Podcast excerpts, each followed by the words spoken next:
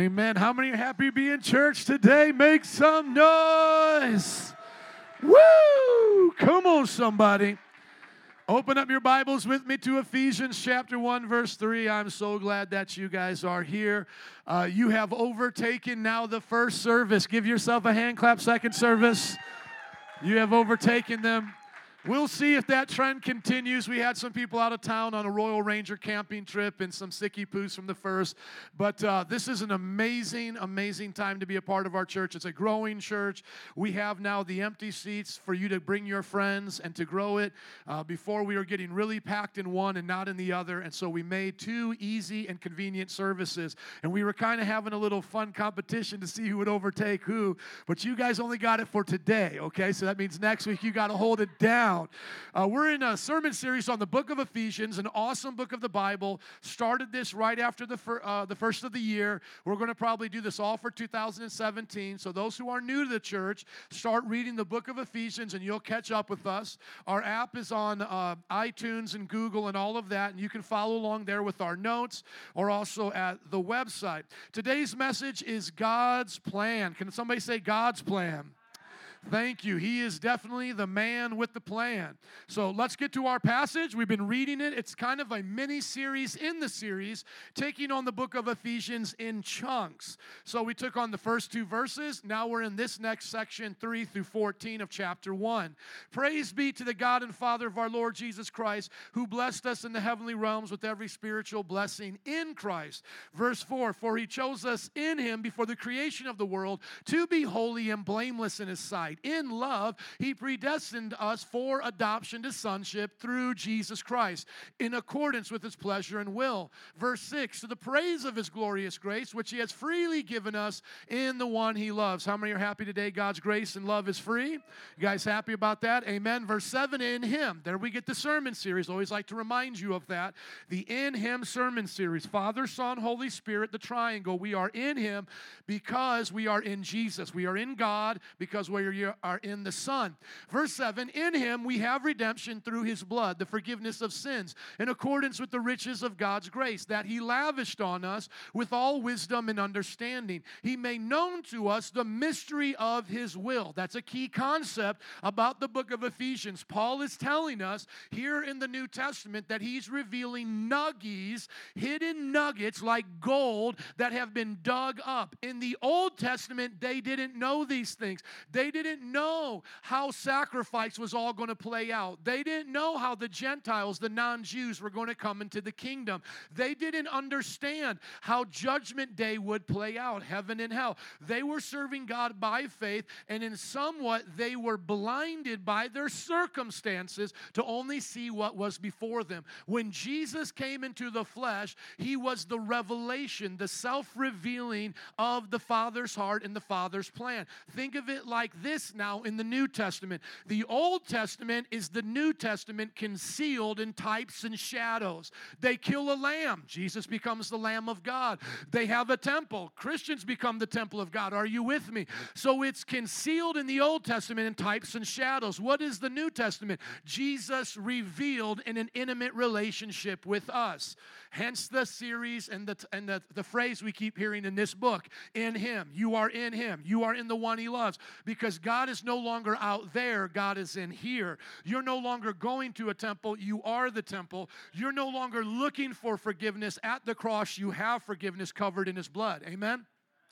We're going to get into that today, so that's key that you know that. The mystery of His will has been fulfilled and it's been revealed to us according to His good pleasure, which He purposed in Christ. Just listen to that right there will, pleasure, and purpose. It's all about God. This whole entire universe, the heavens and the earth and everything in between, it's going His way according to plan. God is not up there fretting, going, oh my gosh, Trump got in, ISIS is over here. What do I do now? And it's okay if you voted for Trump, but are you listening to? He's not saying, like, what's the world coming to? He knows the entire thing. He even knew you would be here before you knew you would be here today because some of you were hitting snooze. Come on. And He knew the ones that are still sitting at home were going to sit at home. But you're going to you learn today, you're still responsible for your decisions. But it is going to ultimately work out for His good pleasure according to His will and His purpose. Can I get an amen?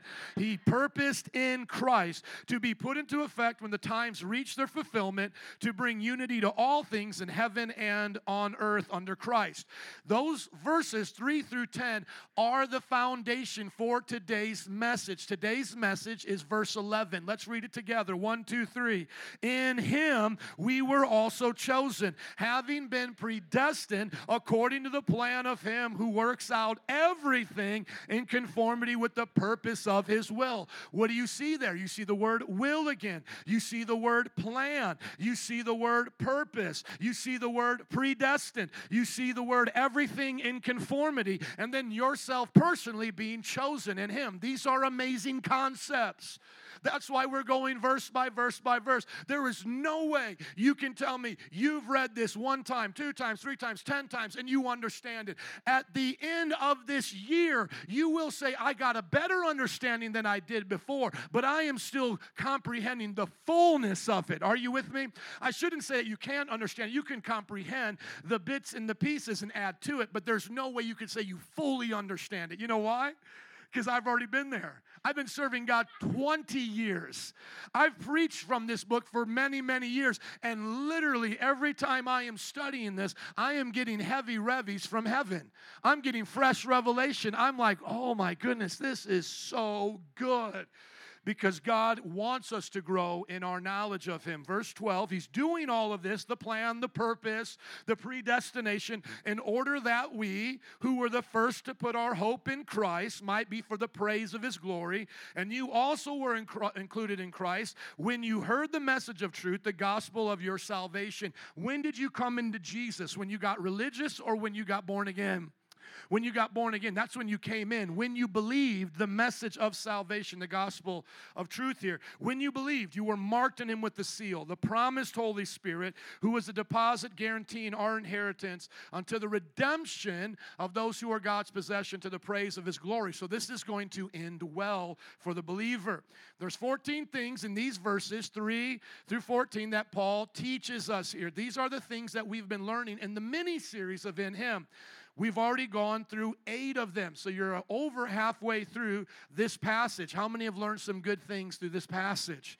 Amen. Today we're talking about God's plan. You're going to learn God's plan for your life, the universe, for the devil, the angels, everybody in between. You're going to learn the plan for everything. I'm telling you the truth. And like I said, you may not be able to fully comprehend all the minute details, but you'll get a good understanding of it today.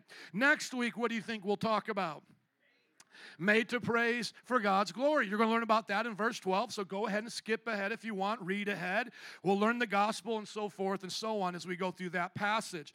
Now, here are the definitions we need to understand this, okay? These are the truths that we have to have. I've already preached on all of these definitions except for a few of the new words, plan and conformity today. The rest of them I've already talked about predestination, sovereignty, and the foreknowledge of God. So I encourage you to go back over the notes and previous messages if you want to learn about this. Matter of fact, I've already preached two messages on the will of God already because I'll be tapping on that today and hopefully catching everybody up because I know as a pastor, people miss vacation and you can't get everybody together at the same time. So I will go a little bit slower, but if you really get intrigued, especially by the will of God, I've preached on it twice, okay? Once in the first two verses, and then once in the passage we just read today, as it mentioned the mysterious will of God. We preached on it there. Today we need to know the definition of the word plan. Simple. It's a purpose set forth for action. How many of you have ever made a plan before? How many made a plan to lose some weight at the beginning of the year? How's that plan going now, six months later? Do you got your beach bod? Are you ready to unveil it, gentlemen? Are we ready? Come on. How many of you have made plans, but you've kept them? How many have kept some plans? How many have broke some plans? Everybody should raise their hand right now. You've made plans, you've kept them, you've broken them. Okay? We can relate to that. God has a plan. He never breaks his plan. His plan comes to pass. We learned that there's that big word there, conformity. Everything is in conformity to his plan. Do you guys remember that word? Conformity. What does that mean to conform? It means to align to a plan. So if you are today wanting to lose weight and you've made a plan, you need to conform your diet to that plan. Can I get an amen? If you want to increase on your job sales, you need to conform your productivity to that plan. If you want to get an education, if you want to grow in your marriage, you can make plans all day long, but at some point, you've got to put action to the plan by conforming behaviors so that that goal can be met. Now, here are the things that we've discussed about before. I'll just review them, not going into depth. Predestination is God's plan before He created everything. That's simply what it means. God doesn't exist in time the way we do, past, present, and future. God holds it in His hand as a ball, past, present, and future. Here it is. So God never creates something that He doesn't already see the end for, uh, the end of. Whatever He has created, He already knows the end of. Do you get that? And in that plan that He says, I will create, He's already got it predestined. The next thing that we have to understand is that the reason why God can do this, whether you like it or not, is He is sovereign. He's God, you're not. He's the great I am, I'm the great I'm not. He is light, I am not. I am darkness. He is love, without Him, I am hate. With God is everything in the fullness thereof. Without God, I am empty, I am nothing. Does everybody get that? He's the big I am, and I'm the big I'm not. So God can do what He wants. You're already here, you have to deal with it. You can get mad as we start to talk about some of these tough concepts and say, it's not fair. I wish I never would have been here. That's up to you if you want. But the fact is, you're here now. You have to deal with what you got in front of you. And you have a sovereign God who created you in a world where there is good and evil, and you're going to be responsible for your choice. Can I hear an amen? And then the next definition that you need to know is foreknowledge. And that simply means he gets to do whatever he wants. He's made a plan, he's predestined it, but he knows what your free will decisions will be. Here's the best way to understand God's foreknowledge from our perspective, where we deal with past, present, and future. The seventh game of the Chicago Cubs World Series last year is over. It was the Cubs, what, versus the Indians? Right? Was it the Indians? Reds. It shows you how much I know about sports. Who did they play? The Reds? I don't even know. How many times have I said the Reds? Okay, Indians. You guys are like so offended at me right now. You should know. You should know. But listen, I don't care. I don't care. I don't care about the Sox. I don't care about the Cubs. You know what I care about? Is riding on my bike, getting a tan. That's all the exercise I need. I don't need to watch guys in tights hit a ball with the bat, but that's cool. That's cool. You guys want to do that. And I'll be better at that than you, by the way. When I go to the baseball uh, diamonds with these guys, I'm better than them. And that's okay. You guys can be the fan, I can be the player. You can watch me, okay? That's another story. You guys don't like me now. I made it so much worse on myself. I should have just kept going. But watch this the game is over. You now can watch the game and know every play of the game because you know the game. But that doesn't mean you affect or change any of the player's actions in the game. That is very similar to God's foreknowledge of your decisions. God does know whether or not you're going to be in heaven or hell. He already knows it as a fact. There will be no empty seats in the stadium of heaven when we celebrate Jesus. No empty seats, and there'll be no empty seats in hell. God already knows it. God already knew what Adam and Eve would do. God already knew what the devil would do, but He gave you the choice. So you could be sassy and be like, well, if you know what I'm going to do, I'm just going to to do whatever I want, then He's going to look at you on Judgment Day and be like, that was stupid. I gave you a choice. You got mad at me and still lived like a prideful fool. And now you're going to hell for that. It was all your choice all along, but you knew it. I knew it, but I never made you do it. Knowing something doesn't mean you make something happen. Do you understand the difference?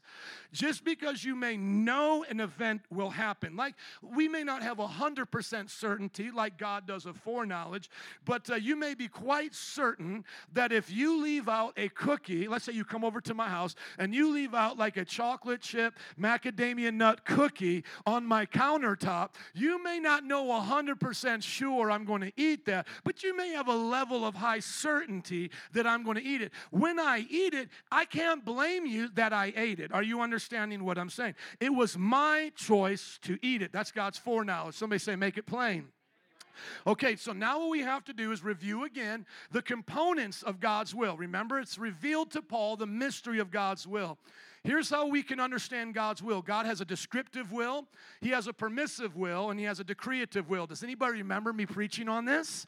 Okay, five of you. The rest of you, can you pay attention this time? And those of you who weren't here, I want you to get it, okay?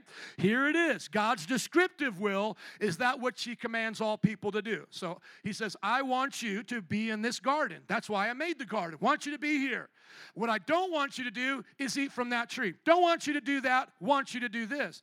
But what He also has is a permissive will. He says, But I will give you a choice to what you want to do in this garden because God does not make robots.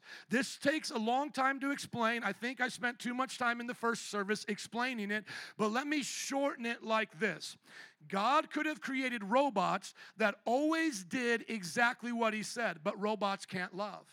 Robots can't have the choice to leave if they don't like where they're at.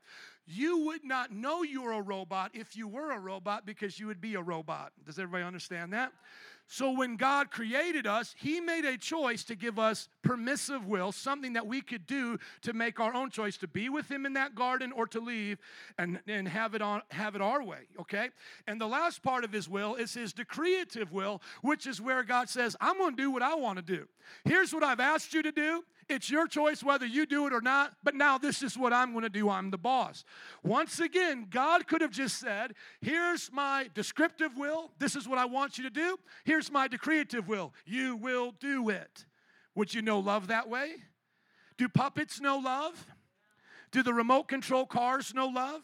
No. So God's permissive will shows his loving nature. God is love, so when he makes man out uh, in his image in love, man has to have a choice. God had a choice whether or not to make us. God had a choice whether or not to give us dominion over creation. So that's his choice. Let me just play this out real quick so you can see it. Uh, let's go to uh, one of the points that I made in this previous message. God's descriptive will. I want everyone to obey me. How many believe God has that as his descriptive will? He's told us that. How many think there's a Bible full of things, him telling us that? Like, I want you to do kind of like the things I want you to do. But how many know there's men that say, I don't want to obey God? How many have evidence of that in their own life? You knew what God wanted you to do, but you made your own choice not to do it. Was it God's fault? Let's back up one more time. You may say, It's God's fault for bringing me to the house and putting a macadamia nut there. It's God's fault for creating the garden with the tree of the knowledge of good and evil, right? So maybe He doesn't force Adam and Eve to make that decision to eat the fruit, but at least let's place blame on Him for putting the tree there. But you have to go back to what I just told you. If He doesn't put the tree there, if we don't have a choice, do we even know we don't have have a choice anymore. No, because now we are robots. Are we made in love now? Are we made to love and be loved now? Will we have self identity now? No. So if you get upset with God because He gave you a choice, that's actually you proving He did the right thing by giving you a choice. Let that sink in. Because you've now made your choice, I'm upset with the choice. That's only the gift of God that you had a choice. The puppet doesn't have the conversation with you. Go home and try it. I do all the little skits and plays with my children's teddy bears and stuff. We don't have where I can actually go in, but I'll hold them up top and, and I'll be like this and do all that. Guess what? They say what I want them to say every time. They move where I want them to move every time. The very fact you're here having a problem is the fact that God gave you the choice to have a problem with His choices. Now, this is the one thing that I will agree with. If someone wants to be sassy, well, then I didn't ask to be created. I would rather have been just uncreated. Just don't create me. No robot, no free will. Just don't create me. That now we go back to the sovereignty of God, His choice. He's God. You're not. You're here. Deal with it. Okay? Does everybody get with that? You could be upset, even the suicidal person. I don't want to be here. I don't want to be here. They just took away flesh, entered into eternity real quick. Because God is the creator of the soul and the sustainer of it for eternity. Just in, in your body doesn't get the game to shut off or unplug. Are you listening? So be careful not to do that. Work your life out with God for the purpose He intended it for, because as we're going to see, all things work together for His good. He's got a plan. Come on, somebody say He's got a plan. This is not happening by accident. There's a plan. And if you can get in the plan, freely choose to get in God's plan, I promise you, you're going to like the way it turns out. Can I hear an amen? Well, let me give you a seven point breakdown of the plan and show you some, uh, some helpful slides. Here's the seven point breakdown. Go back and study once again on your own, but this is new information now. God's plan, here it is create the heavens and earth for his glory. Before Genesis 1 1, God only existed in his own presence. There were no angels, there was no heaven, there were no streets of gold, but in the beginning, God created the heavens and the earth. All of it at the same time. He created heavens, a throne, he created angels, he created seraphim and cherubim. Remember, angels don't have wings, seraphim and cherubim do. Michael, uh, Gabriel, Lucifer is a fallen angel. They don't have wings, they, they look like us. They come and walk among us. Uh, Genesis chapter 18. It's the seraphim and cherubim that are flying around. And by the way, there are no naked baby angels angels in heaven. Just want to let everybody know that. Why do old people have that in their bathrooms? I don't know. Little naked baby angel floating around. Have no idea where that came from, but let's leave that alone in this generation. Amen. Uh, the next thing is that he makes us specifically in his image to bear his character for his glory. The imago Dei in Latin, the image of God. You are made for the glory of God. These are those things you get now that the animal doesn't. An animal may have thoughts and feelings, but they don't think about their feelings or think about their thoughts. Have you ever thought about why you think or what you're thinking about or why you have the feelings you do? That's called introspection. Those are the gifts that God gave you in His image, and that was for His glory. And one of them was choice. God gave you a choice to serve Him. Out of love, He gave us the choice. Did we make a good choice in the garden?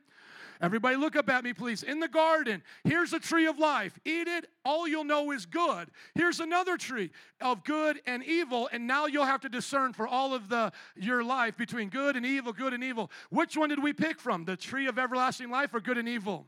Okay, now that we have the world of good and evil, how often do you think people are choosing good?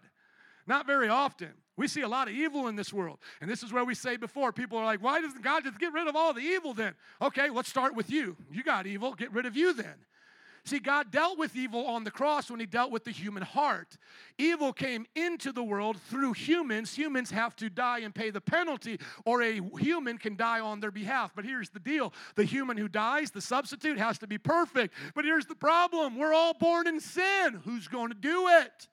One born of a virgin. Mystery. You're in the Old Testament hearing that. You don't understand that. A child's going to be born from a virgin. You think you would have got that in the Old Testament? Everybody was scratching their head going, I don't know about that, man. That sounds like a story a girl made up to not get in trouble with their parents. I don't know how I got pregnant. It just happened. I'm pregnant, but I'm a virgin. I'm a virgin, Poppy. I'm a virgin. You know, it's like, no, no, no. This doesn't happen here. Well, born of a virgin, perfect man dies for fallen men. The exchange. Do you see it? Everybody, do you see it? The exchange. Number four, humanity's bad choices work for God's ultimate good. Remember, He never created Adam and Eve unless He knew the last of Adam and Eve's sons and daughters that would be brought into the kingdom. In other words, He never created the human race unless He knew the last of the human race and everything in between. And so when he created it, he said, This is good. I'm good with this. Let's go. It doesn't mean he's good with evil. It's just saying, I'm good with the plan working out where they get a choice and evil's here. But through that evil, they'll get to know me and I will show them that there's good out of every evil thing that comes in their life. I still win, is what he's saying. Uh, number five is that he's going to personally redeem us be, by becoming a human. So now listen, everybody get this here. If you think that it's unfair that you have to deal with evil because God put you here and Adam and Eve made a bad choice, you don't understand Jesus in the cross. Here is Jesus in the cross taking all of your evil. The Father even turns his back on him and it turns pitch black at 3 p.m. in the afternoon. Second Corinthians 5:21 says, "He who knew no sin, talking about Jesus, became sin, became sin for us that we might become the righteousness of God." Now, here's the deal God has suffered through Jesus more than any of us have suffered. So, who paid the highest price for this plan? And it's going to get real, so track with me, and I don't take this lightly. We had a girl testify uh, uh, four weeks ago, uh, a few weeks ago rather, about being molested for five years by her stepfather. Disgusting, evil, wicked. Who felt that pain? Jesus felt that pain with her. But not only her pain, Jesus felt the pain of every Holocaust vi- victim in Auschwitz. Jesus felt the pain of every one of the victims of rape that's happening right now in the Middle East. Jesus has felt every pain and evil that you have felt. Now, watch this. Your life is this much uh, of a span, and so you can handle this much of evil. How much of God's life was on the cross? This much? The eternal Son of God was there. How much evil was put upon him? One life? Two lives, three lives, six. How many, how much evil was placed upon him? All evil. And he said, I'm still good with that plan. I'm good with the plan where they face this much evil, I face this much evil, but they get to know me. They get to love me through the pain. Through the pain. Once again, you're not a robot and you didn't have a choice to remain unexisted. You're here now, and God says it's still a good plan. It is still a good plan. You better believe that. And I'm going to get sassy in just a little bit, so hang in with me. This is the easy part. It's going to get a little bit harder, but you have to hear that. That's the scripture. And He first establishes the kingdom in our hearts and then upon the earth. What happens in our hearts? Evil gets dealt with here. What happens when He comes riding on the white horse? Evil gets dealt with in the land. So, once again, let's get rid of evil. Okay, start with you. Not going to hell, but start with you getting born again. There's the answer to evil right now. What's the answer to the evil of ISIS? Getting born again. What's the answer to the evil of Donald Trump? Come on, you love this. What's the answer? Getting born again. What's the what's the answer to the evil of Hillary Clinton? Getting born again. What's the answer to the evil gangbanger? Getting born again. Heaven comes here first takes away all of our evil here first. And some people may be like, I wish he would just come and judge us all. Well, what if he would have judged us two weeks ago? Would you have made it in? The Bible says he is not slow in keeping his promises of judgment 2,000 years since the cross, but he is patient, wishing all to come in. So at some point, he said, This is the end of human history, and he wants that many people in. If he would have did it just in the, the days of the disciples who kept asking, When are you coming? And then when one nation, I mean, one city didn't listen, they said, Let's call down fire. Like, you know how many people would have been in the kingdom of God if Peter would have had his way? Like, what, 50? The kingdom of God would have been like 50 people. Like, here I am all by myself in the land of Australia, ruling and reigning with Christ. Hello, hello, you know, just you and the, you and whatever, you know, like the kangaroos. No, God is allowing human history to increase that the kingdom of God may increase. And though evil is increasing with it, think of it like a balloon. The kingdom of God is a balloon. The more you blow it up, the bigger it gets, and the evil could be the circumference. So as the kingdom of God gets bigger, the evil keeps getting bigger. The kingdom of God's getting bigger. But one day he ends it and he says, Now this is it, once and for all, casting everyone who didn't want his kingdom into the lake of fire. Are you going to be in the kingdom of God or the lake of fire? Choose the kingdom of God, amen, because that's the ultimate plan, the recreation of heaven and earth. He gets exactly what he set out to do. So that was my seven points. Go back and study it. Let me reduce it down to some now simple pictures. Here's four points. This is like the Sunday school version, and it is a okay if this is where you start. If you didn't get me on the uh, on the four uh, on the seven points of God's plan, get the four points. God creates us, we fall, He restores us, uh, He redeems us, and He's going to restore us. Everybody say, Amen. Isn't that good? Teach this to your children. And trust me, I go back to Sunday school stuff quite often. Here's one that I really like, has all C's, and it starts with creation, then goes to corruption. That's the fall of Adam and Eve. Then it ha- then comes catastrophe, the flood of Noah, confusion at the Tower of Babel. Remember, we were separated at the Tower of Babel by our languages, not our skin, eye, design, color, whatever. There's only one race, the human race. We just have different melatonin and shapes of our eyes and, and, and our bodies bodies, but there's one human race, the race of Adam and Eve. Amen? Can I hear an amen to that?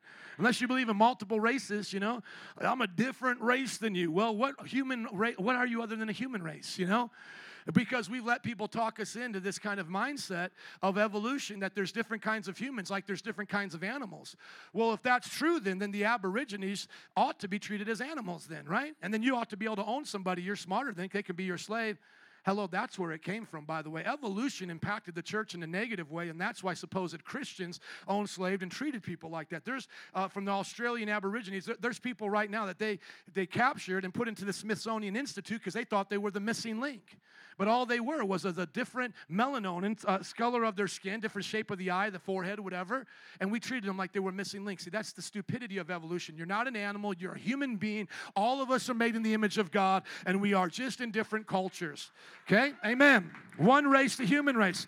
Then Christ comes, dies. Uh, Christ comes in the flesh, and he dies on the cross. And now at the consummation, all, all things come together. Look at it again creation, corruption, catastrophe, confusion, Christ, cross, consummation. Here's a cool way to look at it. Cross is restored in the uh, excuse me creation is restored in the consummation. We come back to the garden. We come back to the perfect earth. The corruption is restored in the cross. Jesus dies in our place so that we can live forever. The catastrophe of the flood as crazy and as, as, as global as an impact as that was jesus coming in the flesh is of a greater uh, event. And then we could even say the confusion that we faced here is restored in the kingdom where every nation tribe and tongue is a part of the new humanity, the God kind of race, the God kingdom, and lives with Him forever. Amen? Now, here's where it goes deep again. Everybody go, Ooh. Here's where it goes deep into my chart that I made for you. Remember today's verse. Today's verse, Ephesians 1 11. You and I were predestined. Everybody say predestined according to the plan of him who works out everything. How many things does he work out? Everything in conformity with the purpose of His will. Now, this is where it may come off sassy, and I don't mean to do this in any way, but I've got to get real with you. If you don't see yourself smack dab right here in God's plan, having the will of God being performed in your life, then you are hopeless. It's not like you have another option. It is either the abuse you felt in life. Now, I'll just take the, the worst situation burying a child, the innocent being abused, Holocaust, Auschwitz. Okay, we either say, it's Father filtered and works together for His good according to the purpose of His will. That's His plan, or we are miserable, friends. That means after Hitler killed all those people, killed himself, over. There is no justice served on him now. If there is no God that's in control of this, then he won. All the pain you have ever felt gets left unchecked. It is unchecked. The people die, the body turns to dust, no soul and spirit, and all the hope you have for your children, my friends, will evaporate in time. You don't even, you can drive by a, a grave site right here and you won't even know the names of those people. Most of you don't even know the name of your great great grandparent. You will be forgotten by your family in a hundred years. Do you understand what the other option is? But now listen to this that person was abused because humanity made a choice against God and now innocent suffer, I have an answer. God is using this person's evil for his good. And now you may say, now listen, I know it's a hand clapping time, but I want to be real with some of you because you may now say, How dare God put me in that situation? But now watch. Now watch. If there is no God, there is no mercy for you, there is no help, and your abuser wins because there is no justice. All they have to do is take their life. Now, watch. If there is a God, and I believe there is, then this frames something in your life. It sends you a message. It conforms a thought in your head. As disgusting, as despicable as it was, it produces a truth in you. And what is that truth? Sin hurts. Sin hurts. Are you listening to me? And now, what does that abuse become? An arrow pointing towards God. Because if there's sin, that means there's good. If there's evil, that means there's good. Are you listening? If there's a devil, that means there's God. If there is this that hurts, and I know it hurts, and it doesn't feel natural to me like an animal, I am not conditioned to it. I understand it's uncomfortable. It's like a wool sweater today in the heat of the day. I don't like evil. Then I must be made for something else. And it doesn't come from this man, it comes from the one who made this spirit. Hello, are you tracking with me now? And now, watch, I want everybody to see this because here we are, and all of us have different stories. And we look at our life, and it's like a tapestry of these events that happen in our lives, and we're here and on earth suffering through it, and God never calls it good. God says He works all things for good. He never calls the evil good. Never. It's always evil.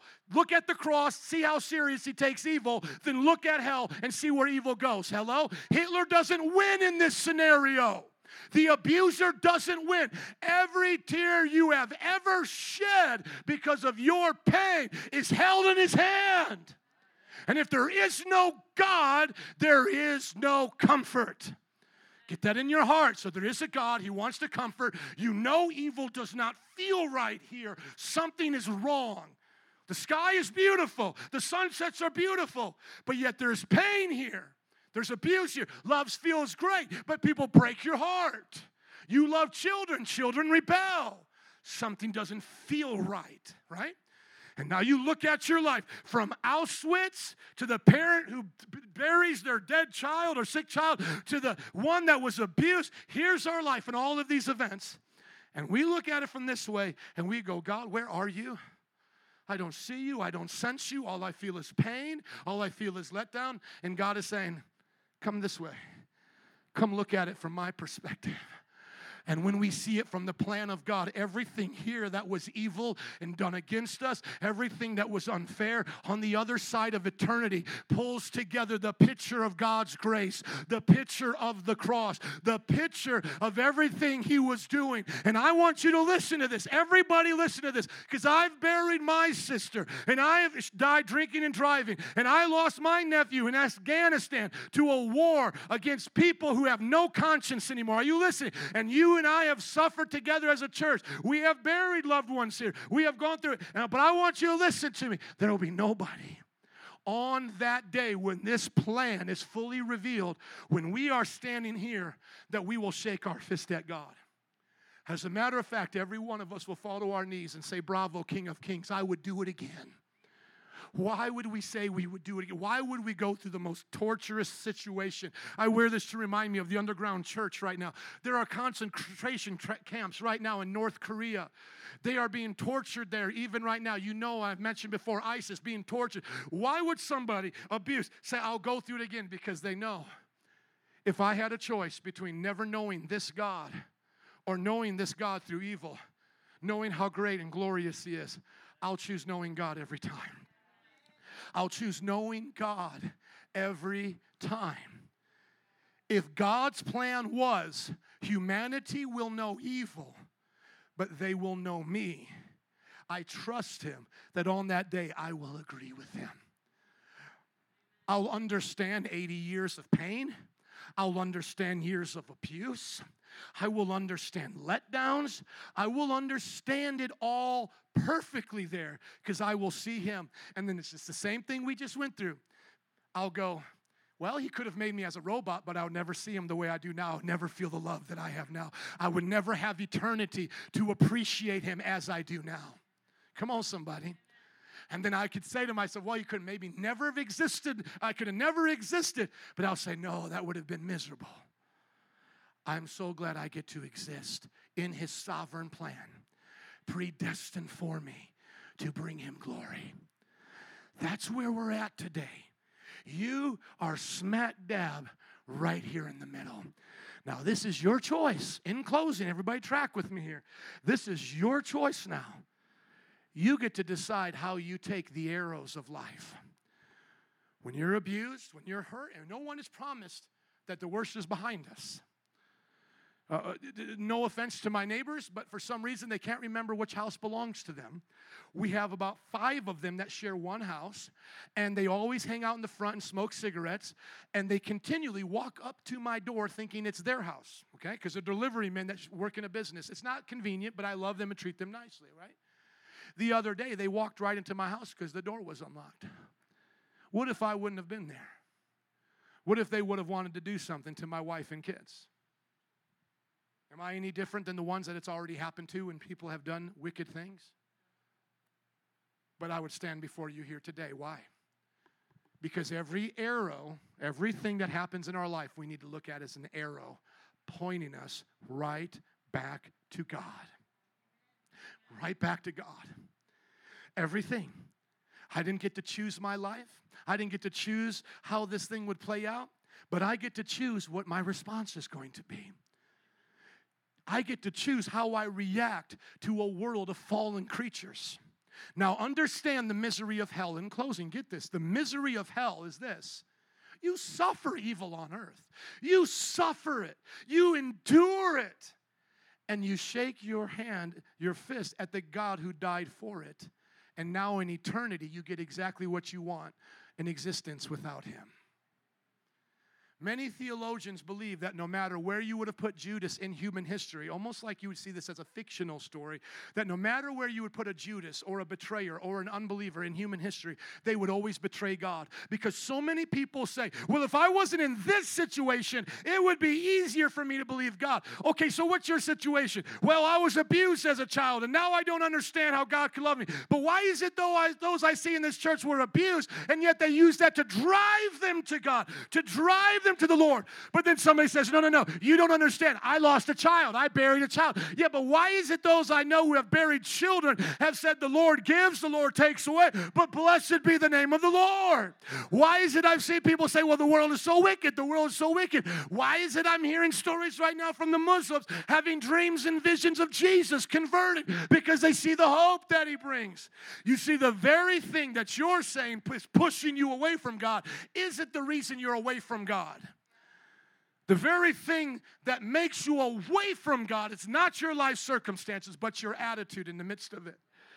Whether or not you will be prideful, because I've watched suburban kids in my Fort Wayne neighborhood commit suicide because a girlfriend broke up with them, and I've heard about people jumping off of Wall Street buildings. You see, it doesn't matter how or big or the, the, the measure of the problem, is how you look at it when you're going through it. Because if you look at this world, the relationships you have as your idol, if I make my wife my idol, she will never give me what God gives me. And I will find hopelessness at the bottom of her heart because her love has an end. If I make my children an idol and when they hurt me or abuse me or rebel against me, I will see they cannot do what God does for me. God is the only one that has an endless love, an infinite love. Now, He gives us these great relationships and He gives us a chance to live our life and to trust Him. And so, here's what I want to say to all of us you can see all of these things as reasons to get out of Dodge and try to run away from God, but then don't complain you're in hell because that's where God's not. Or you can use every terrible thing that brought Jesus to the cross, have Him weep and die for you and literally say to you before he leaves, he speaks to all of us. He says, In this world you will have trouble, but be of good cheer, for I have overcome the world. Amen. And you could take that and you could have all of the world's worst situations, which I hear them all the time, and you can use them all as motivation and as arrows pointing you to God, pointing you to God, pointing you to God pointing you to the love of the Father, pointing you to a plan that is bigger than the pain. Because with God, there's a purpose for the pain. And it's to show us that He is good and evil is bad. Amen? Let's give it up for Jesus as we stand up today. Praise God. Are you glad you came to church? Amen. Would you put up the final point, please, as the band and altar workers come? I'm so glad you joined us today. How many are going to stay smack dab in the plan of God? Amen. You're just going to stay right there. Say, Lord, I trust you. I'm going to serve you. You know what? In his plan, you, you will either serve the purpose of showing him, of showing the world how great his redemption and his power is, or how great his judgment is. How many want to show the world how great his redemption is? The plan of God, just get it today, guys, and please go back and study the notes in your scriptures. It's not the gift of the preacher that makes this so powerful, it's the Word of God. It's 2,000 years ago, God is speaking through a man named Paul. While he's where? Is Paul at the spa? Is Paul writing this from Disney World? Paul is writing this from jail. And he's saying, All things are working good here. Well, is the jail good? No, no, I'm not saying the jail is good. Well, well are you saying that the, the situation? No, no, no. I'm not saying these things are good. I'm just saying God's plan is good in the midst of the bad. Isn't that amazing?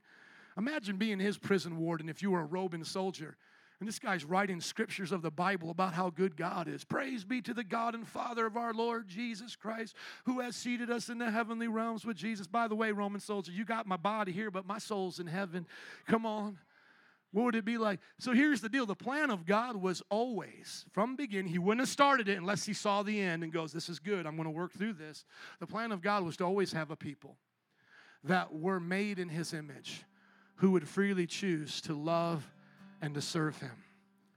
Does that make better sense of what you're going through today? I hope it does. That's I mean, I'll just say a few more scriptures. That's why the Bible says there's nothing that you face that he won't make a way of escape out of that you can't handle because he's already seen the end of it. The Bible said he'll never leave you nor forsake you. The Bible says that he's with you always. The Bible says you can do all things through Christ who strengthens you. I don't know about you, but as a Christian, especially maturing over these 20 years, these things give me so much hope because when evil comes in, what's the first feeling we get? It's like God's left us. I'm all alone. Like scary stuff is happening. I'm getting scary thoughts. And at that moment, God is saying, I'm using this to have you come closer to me. And every time, and I know I haven't gone through half as much as some of you here have, Please get to know people in life groups. You will be blown away by testimonies. I just just say that. Please get to know people in life groups. But all of us, we all point to the same things in our life that we're like, this could have destroyed me. This could have made me, you know, want to quit or whatever. But it actually worked towards bringing me closer to God. The worst situations, even the Holocaust. Let me just say this because, you know, I got to close at some point today. But the Holocaust, you know what it did? Is it made the world feel compassion for God's people for the first time in human history. And the West sided with them, and they got back their land that they hadn't had in 1,800 years. That was a fulfillment of prophecy. You say, man, that's crazy. You had to go through the Holocaust. Well, you know what? God has a plan for those who suffered. And I don't think God takes that lightly. Every Nazi German soldier, in my worldview, gets punished for every wicked thing he does. And every faithful Jew who trusted in Jesus is in heaven right now. But the plan of the earth, what did that show us? What did Hitler show us? That the devil hates God's people. Out of all the people you want to do that to, you do that to the Jews. Why? See, God hates God. It, it, it, it served as a big marker for the rest of us, didn't it? And some of you didn't even know that was a prophecy. That was a 1,800 year old prophecy that God was showing to us. He's got it all under control. Amen? Let's pray in closing. Father, we thank you today for bringing us here. May we trust you with our lives surrender our arguments and questions to your character and trust you. 30 seconds before we go, biggest pains of your life, will you surrender them to God right now and say, God, I still trust you? That you will turn this situation for good. Come on, surrender it. The loss of a loved one, the abuse of someone in your life, that someone that you loved abused you, whatever. Just come on, surrender. Say, God, I trust you. It's evil, it's not good, I know you'll judge it and it will work for my good. I trust you. I trust you in the pain. My pain has purpose. My pain has purpose and it draws me closer to you. C.S. Lewis said it like this as you're praying. In the times of pleasure, the voice of God is a whisper. In the times of pain, it comes as a megaphone. Hear God in the pain. Hear God through this world. Though we walk through the valley of the shadow of death, we'll fear no evil. His rod and staff are with us, and they will comfort us. We just sent off one of our dear sisters in the church to go to basic. One of our master sergeants, who used to be a, uh, an elder in this church, is now being sent off to Afghanistan. We have a Navy soldier here. We are mounting up against some, some, some terrorists to go back and fight them again. But listen to me, we pray for them that out of the evil, good will come. There's a time for war and peace. Come on, people. You got to see a big picture here today. What are you facing? It may seem so small, insignificant, but God cares. You can cry with God. You can be honest with God. You can be even frustrated, you know, with the situation and come to God and go, God, this just stinks. I'm, I'm just so mad I'm in this situation. How could they do this? I'm so upset. You know, let somebody do my children wrong and you'll see a pastor upset. Come on. But what do we do with our anger? Act like the devil now? No, we go to God. God, give me your wisdom. Give me your ability. Help me to do this the right way. 15 seconds. I know I'm being long today, but I hope that it means something to somebody. These are the big questions of life. God didn't say they had to remain as mysteries. You could discover the truth of them. You may not piece it all together today, but you got more pieces than you did when you first came here. He's a good God. He's taking care of you in the midst of this, and we trust Him. If you believe it, can I hear an amen one more time? Give it up for Jesus. Would you slap your neighbor high five and say, Get your life in the plan of God? You are dismissed. Have a great week. We have prayer workers if you would like to pray or worship. Thank you for coming. Enjoy the day. Come on up if you need prayer. Anybody want to worship? This is the after party. How many believe that you got rivers in the midst of a desert today? How many believe you got Jesus flowing through you today? Jesus flows. Nothing can separate us from His love. Sing it out. Nothing can separate us from your love. Nothing can separate us from your love. Nothing can separate us from your love. Nothing can separate us. We're going to sing this again. But if you're here today and you want someone to love on you, to pray for you, no matter what you're going through, would you come up? Or if you just want the blessing of God in your life, you want someone to help pray that you'll have wisdom with what you're going through. We're going to keep singing, but I want to make you aware that there are people here to love you and pray with you. You are not alone. And chances are there's people here who have gone through similar things. Maybe not the exact same thing, but similar things. Let's sing it a few more times. Worship and praise. Come on, saints. Nothing, separate no matter what I go through, nothing can separate me from the love of God. Nothing can separate us from your love. Say nothing separate us from your love. Say nothing can separate us. Rivers, rivers are flowing through us Say today. rivers flow through me. These rivers are flowing through us. Rivers flow through me. See rivers flow. Jesus flows through me. Come on, let's take it down and sing out. Hope flows through me. We say, Hope flows through me. Hope flows through us today. Hope flows through me. Hope flows through me.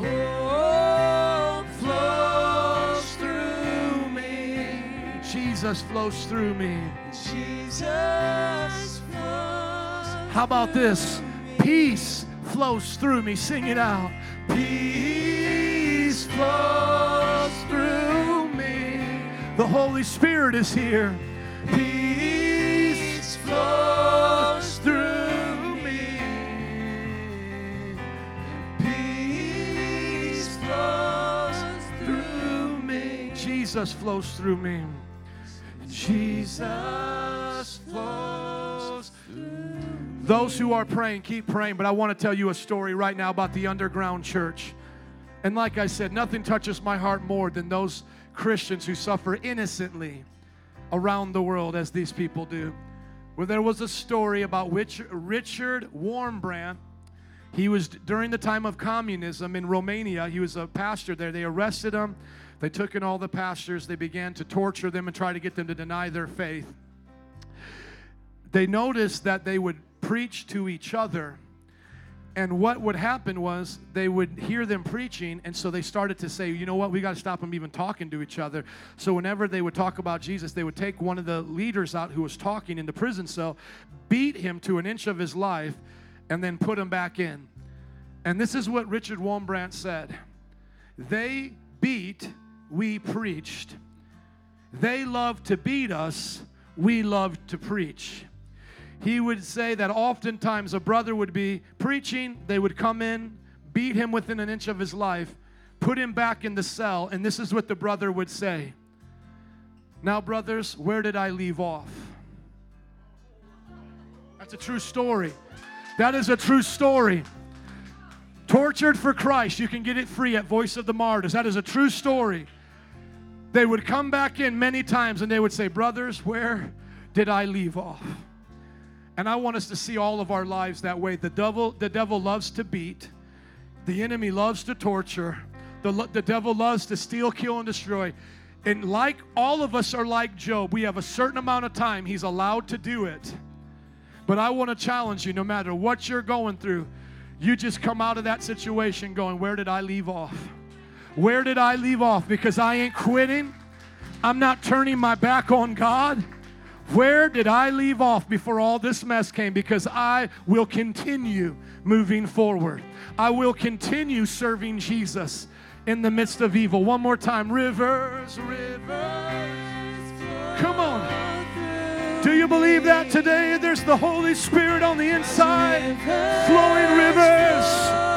Come on. Oh, Jesus said, I've come to give you life, life in abundance. Oh, Jesus flows through me. And Jesus Let's sing it one more time before we go, but this time love flows through me. Says, Love flows through